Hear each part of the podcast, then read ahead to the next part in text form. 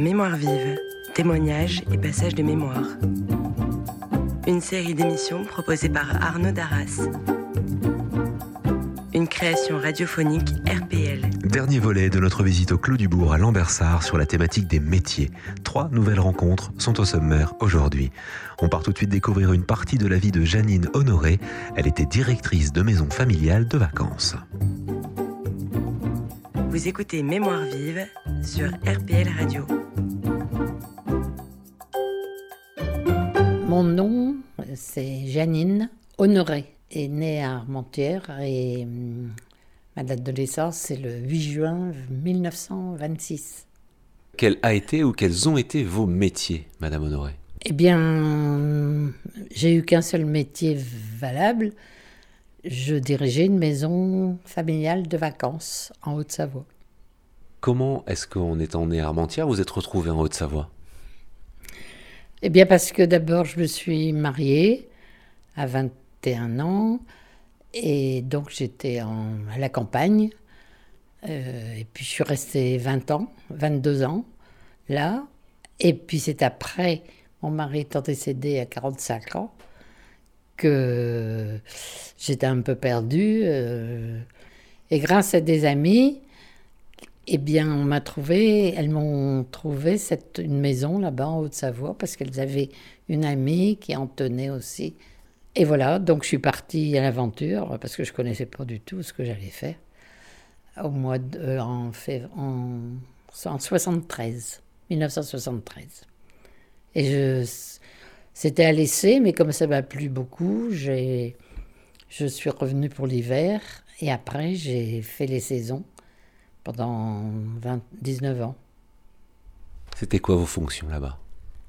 Eh bien, j'étais directrice, je dirigeais une maison familiale de vacances. Donc, je recevais des familles. On était 90. Et donc, je faisais un peu tout. Donc, il y avait un cuisinier, et une aide de cuisine, une monitrice et moi. Et c'était très agréable parce que les familles étaient en vacances quand elles venaient. Et puis donc, comme je savais quand même faire la cuisine, j'avais multiplié mes recettes par 10. Et puis pour les petit à petit, je savais combien il fallait acheter de produits. Et puis je faisais aussi un peu de cuisine, un petit peu de tout, des soirées. Et tout ça, ça m'est venu comme ça, sans savoir à l'avance. Comme quoi, on dit quelquefois, tout ce qui arrive, c'est pour un bien. C'était quoi votre rêve de métier quand vous étiez petite fille ? C'était surtout bouger, voyager. Vous savez, quand on était à ce temps-là, on pensait pas beaucoup à l'avenir. On pensait faire comme nos parents, et puis voilà. C'était tout.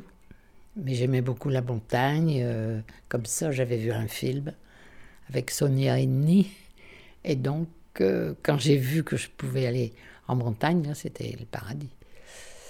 Et j'y étais allée aussi plus jeune, parce que j'avais eu de pleurésie pendant la guerre, et donc j'avais dû aller passer 3 mois dans une maison spécialisée en Haute-Savoie, toujours.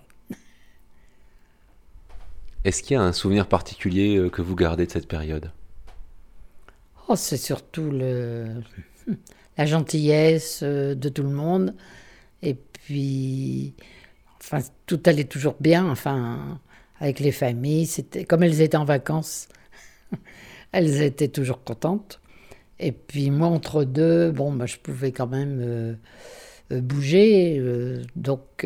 Puis après, entre les saisons, puisque je ne travaillais pas, donc j'avais encore une fille avec moi qui était jeune, donc j'allais travailler dans des hôtels, des maisons d'enfants, et puis après, quand ma fille était partie, j'ai pu commencer à voyager. Qu'est-ce qui vous a fait revenir ici à Lambersart ? Je ne connaissais pas du tout Lambersart, mais je connaissais le Nord. Eh bien, je me suis dit, après tout, pour la retraite, autant que je revienne dans le Nord que je connais très bien, Et puis, j'avais encore un peu la famille quand même un peu, par ici. Et puis voilà, j'ai fait des choses qui me plaisaient, comme bénévolat. Donc il fallait que je fasse quelque chose. De toute façon, on dit toujours que tout ce qui arrive, c'est pour un bien. Déjà, si on est arrivé à cet âge-là, on a fait tellement de choses, il y a du bon et du mauvais, mais il faut retenir que le positif. Il y a 4 ans, j'étais renversée par une voiture. C'était pas très agréable, on m'a mis une prothèse, il y a des choses que je peux plus faire. Mais je me dis, au fond, tout ce qui arrive, c'est pour un bien. Grâce à ça, j'ai pu venir ici payer ce qu'il faut payer, quoi, la pension. Comme j'ai touché un petit capital, donc ça me met un peu de baume, quoi. Parce que moi, je vois bien ici, beaucoup de personnes arrivent, elles ont leur maison, elles l'ont vendue, elles ont l'argent. Moi, j'ai rien. J'avais que ma 2 chevaux. Tout ce que j'avais. Alors... Vous l'avez plus, la 2 chevaux ? Ah non, malheureusement. Oh, j'ai trouvé que c'était le voiture. On est allé du nord au sud, en Corse, partout. Avec cette voiture, comme j'ai beaucoup voyagé, c'était bien. Voilà, donc je me dis aussi que si j'étais restée dans le Nord à faire des petits boulots, si j'étais pas partie en Haute-Savoie, j'aurais jamais voyagé, eu envie de faire... Je serais restée là, pas intéressant.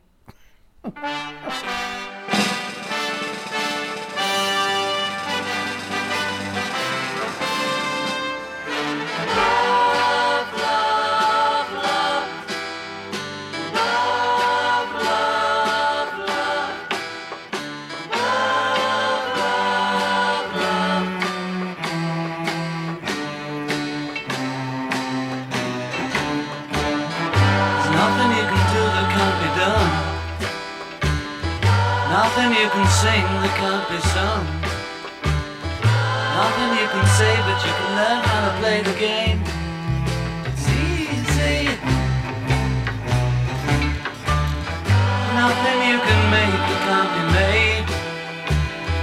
No one you can save that can't be saved. Nothing you can do, but you can learn how to be you in time. It's easy.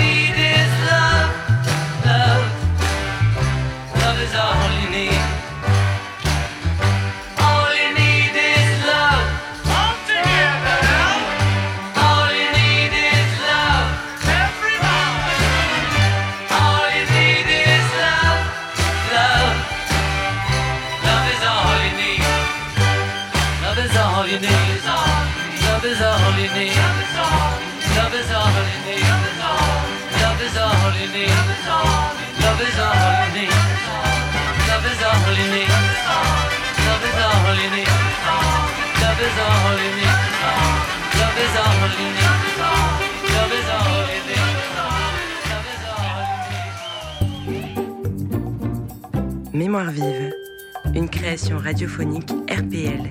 Deuxième rencontre pour aujourd'hui avec Madame Delâtre.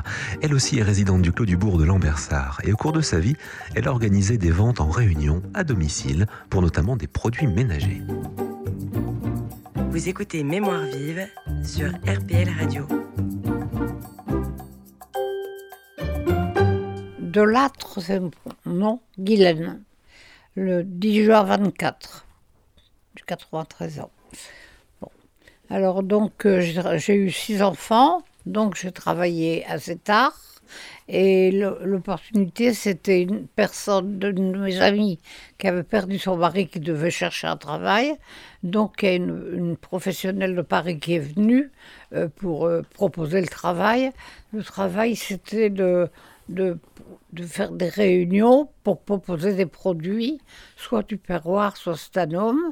Et la personne qui devait le faire ne pouvait pas attendre pour toucher un salaire. Il fallait qu'elle ait un salaire tout de suite pour la sécurité sociale. Donc tout le monde a dit « Écoute, tu es tonique, tu devrais le faire ». Alors j'ai commencé comme ça, j'ai travaillé quelques années et après j'ai changé. Je fais les produits de ménagers et ça permet de rencontrer beaucoup de personnes. C'est intéressant parce qu'on rencontre beaucoup de personnes. Vous avez fait toute votre carrière dans la vente de produits à domicile ? J'étais comme représentante, oui. J'étais la tête, oui. Quel souvenir vous gardez de l'ensemble de votre vie professionnelle ? Est-ce qu'il y a eu des moments difficiles ? Est-ce qu'il y a eu des moments heureux ? Des moments difficiles, oui, parce qu'il faut trouver des personnes qui veuillent bien vous recevoir. C'est toujours difficile, non.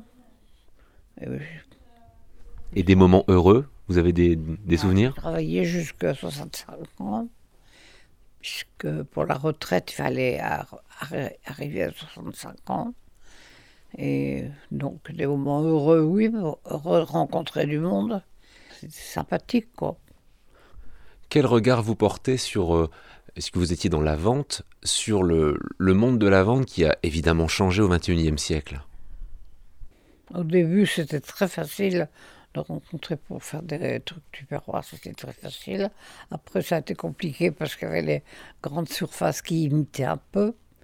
Donc après, j'ai changé et je me suis lancée dans les produits ménagers, qu'on fait encore ici d'ailleurs, une réunion 2 fois par an. Et ça permet de rencontrer du monde.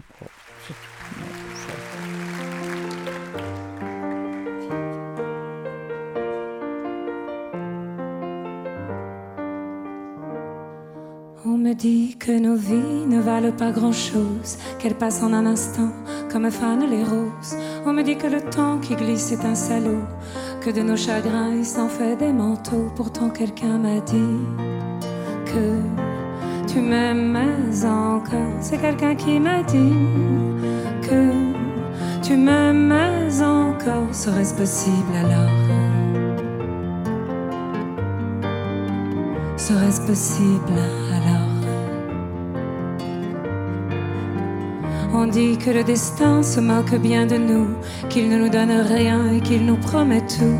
Il paraît que le bonheur est à portée de main, alors on tend la main et on se retrouve fou. Pourtant quelqu'un m'a dit que tu m'aimes encore, c'est quelqu'un qui m'a dit que tu m'aimes encore, serait-ce possible alors?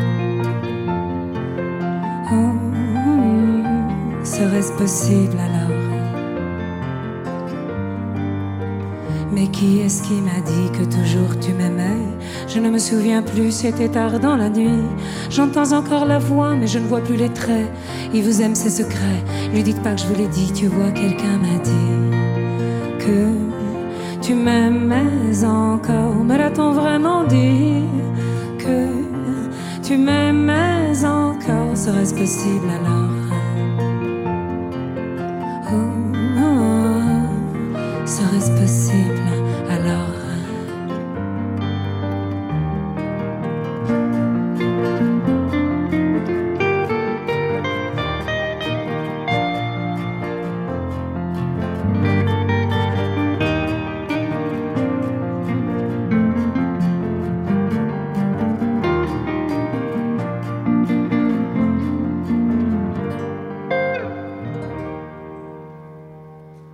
dit que nos vies ne valent pas grand-chose, qu'elles passent en un instant comme fanent les roses. On me dit que le temps qui glisse est un salaud, que de nos tristesses il s'en fait des manteaux. Pourtant quelqu'un m'a dit que tu m'aimais encore. C'est quelqu'un qui m'a dit que tu m'aimais encore. Serait-ce possible alors? Oh, oh, oh. Serait-ce possible alors? Oh, oh.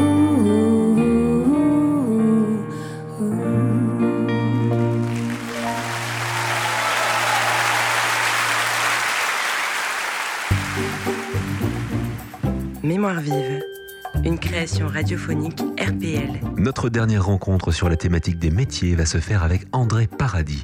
Elle est née en 1925 et elle exerçait la profession de conseillère en économie sociale et familiale. Vous écoutez Mémoire vive sur RPL Radio. Andrée Paradis, je suis née en 1925. Dans un petit village près de Cambrai. Et quel était votre métier ? J'étais conseillère en économie sociale et familiale. Mais quand j'ai commencé, ça n'existait pas, cette profession. Donc, après le bachot, j'ai voulu absolument faire une école d'enseignement ménager, que j'ai faite ici à Lille, une école de la rue Monsieur, de Paris. Et à ce temps-là, on sortait avec un monitorat d'enseignement ménager et qui était surtout destiné à faire de l'enseignement ménager dans des écoles qui prenaient les filles à partir de 14 ans, puisque la scolarité se terminait à 14 ans, et elles venaient dans une école ménagère pendant 1, 2, 3 ans. Et puis la scolarité ayant été prolongée jusqu'à 16 ans, ces écoles ménagères n'ont plus existé. Et moi, j'y ai jamais été d'ailleurs, parce que j'ai toujours eu envie de m'occuper des adultes. À l'origine, vous savez, les tableaux de Vermeer, j'en ai toujours un, où on voit la maîtresse de maison balayant, dans une atmosphère paisible. J'ai toujours eu envie de m'occuper des femmes, et en particulier des femmes qui étaient chez elles, abruties par leur travail, les enfants et tout ça. Et c'est ce qui m'a toujours décidé, et en particulier, à changer l'orientation. Et on a créé un BTS de conseillère ménagère que j'ai préparé à ce moment-là et que j'ai fait, que j'ai passé. J'ai été après dans différents organismes, j'ai été à la SNCF, j'ai quitté d'ailleurs la SNCF parce que je trouvais qu'on ne s'occupait pas assez des adultes encore, et pourtant ils étaient quand même assez à l'avance au point de vue social. Je les ai quittés après 10 ans, et puis j'ai été à la caisse d'allocation familiale, où là j'ai pu quand même appliquer davantage, que ce soit individuellement, dans les familles individuellement, ou en collectif. Et à ce moment-là, la caisse d'allocation m'a demandé de venir au Paco Vendrac, pour justement faire de l'animation auprès de ces femmes qui à ce temps-là ne travaillaient pas. Donc c'était toute une tranche intéressante et qui avait besoin de sortir un peu de chez elles, quoi. C'était quoi le principe, si je reviens sur votre première expérience, conseiller ménager, c'est ça ? C'était quoi, conseillère ménagère d'économie sociale familiale. C'est-à-dire que sur le plan individuel, on aidait les familles dans leur équipement ou leurs problèmes familiaux, mais la plupart du temps, il faut le dire, c'était des questions de budget qui revenaient toujours l'essentiel. Et d'ailleurs, ma profession actuellement, elles font surtout des budgets parce que la situation s'étant aggravée, il y a encore plus de familles qui ont besoin d'aide sur ce plan-là.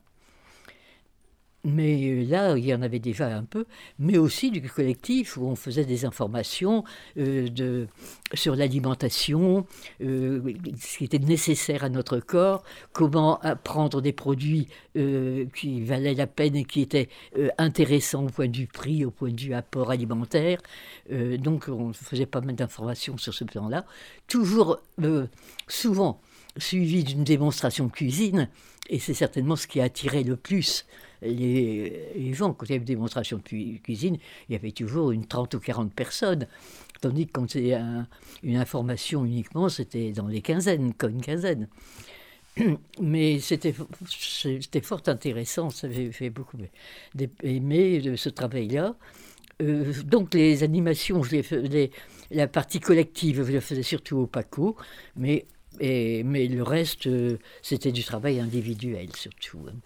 La Caisse d'allocation, à ce moment-là, d'ailleurs encore maintenant, je crois, accordait des prêts pour l'équipement ménager, et c'était l'occasion, quand une famille demandait un prêt, on allait voir, non pas un contrôle s'ils en ont besoin ou pas, mais c'était pour les aider dans leur choix. Et...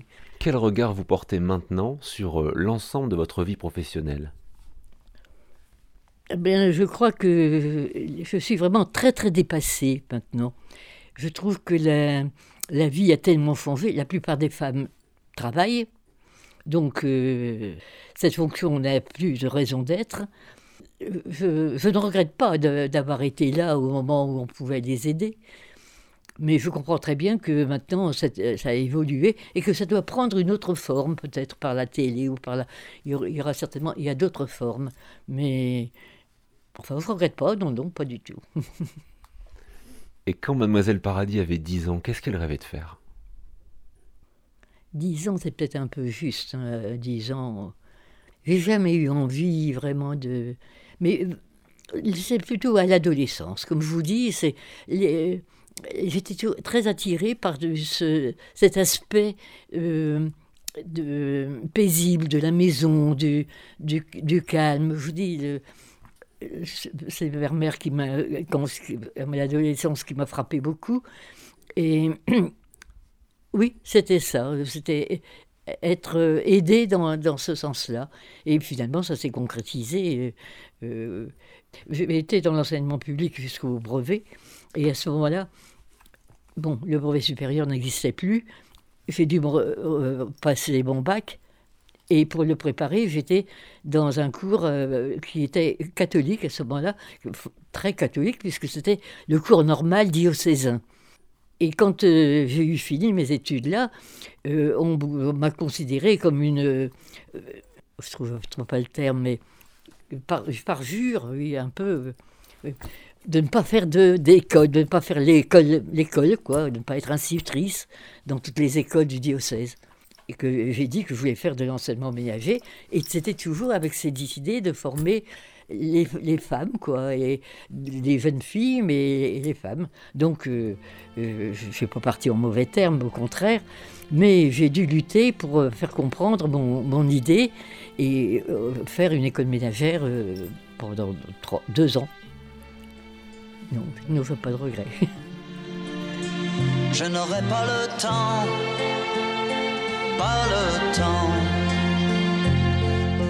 même... en courant, plus vite que le vent, plus vite que le temps,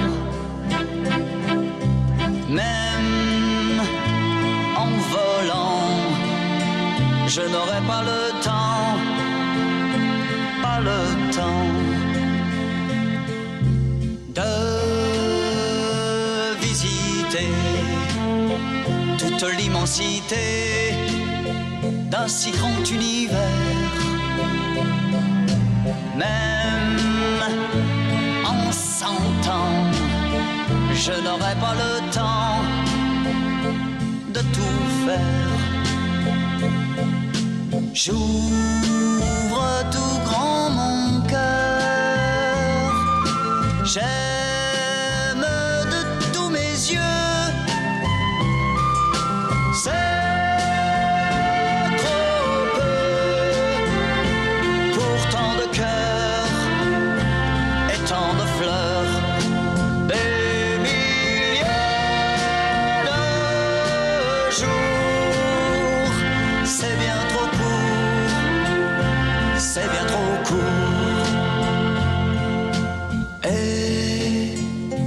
Pour aimer, comme l'on doit aimer, quand on aime vraiment,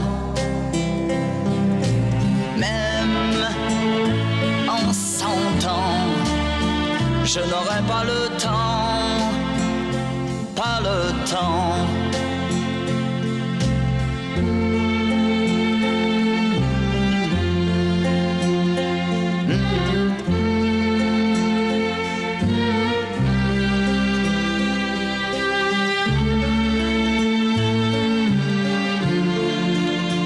Je n'aurai pas le temps, pas le temps.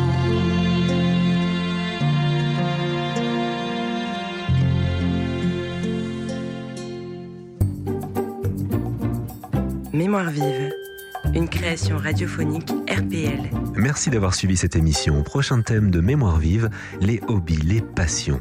Nous allons partir à la rencontre de nos aînés pour qu'ils nous parlent de musique, de sport, de peinture, toutes les activités de détente qu'ils ont aimées et que certains pratiquent encore. À très bientôt pour un nouveau numéro de Mémoire vive. Retrouvez Mémoire vive en podcast sur notre site rpl.radio.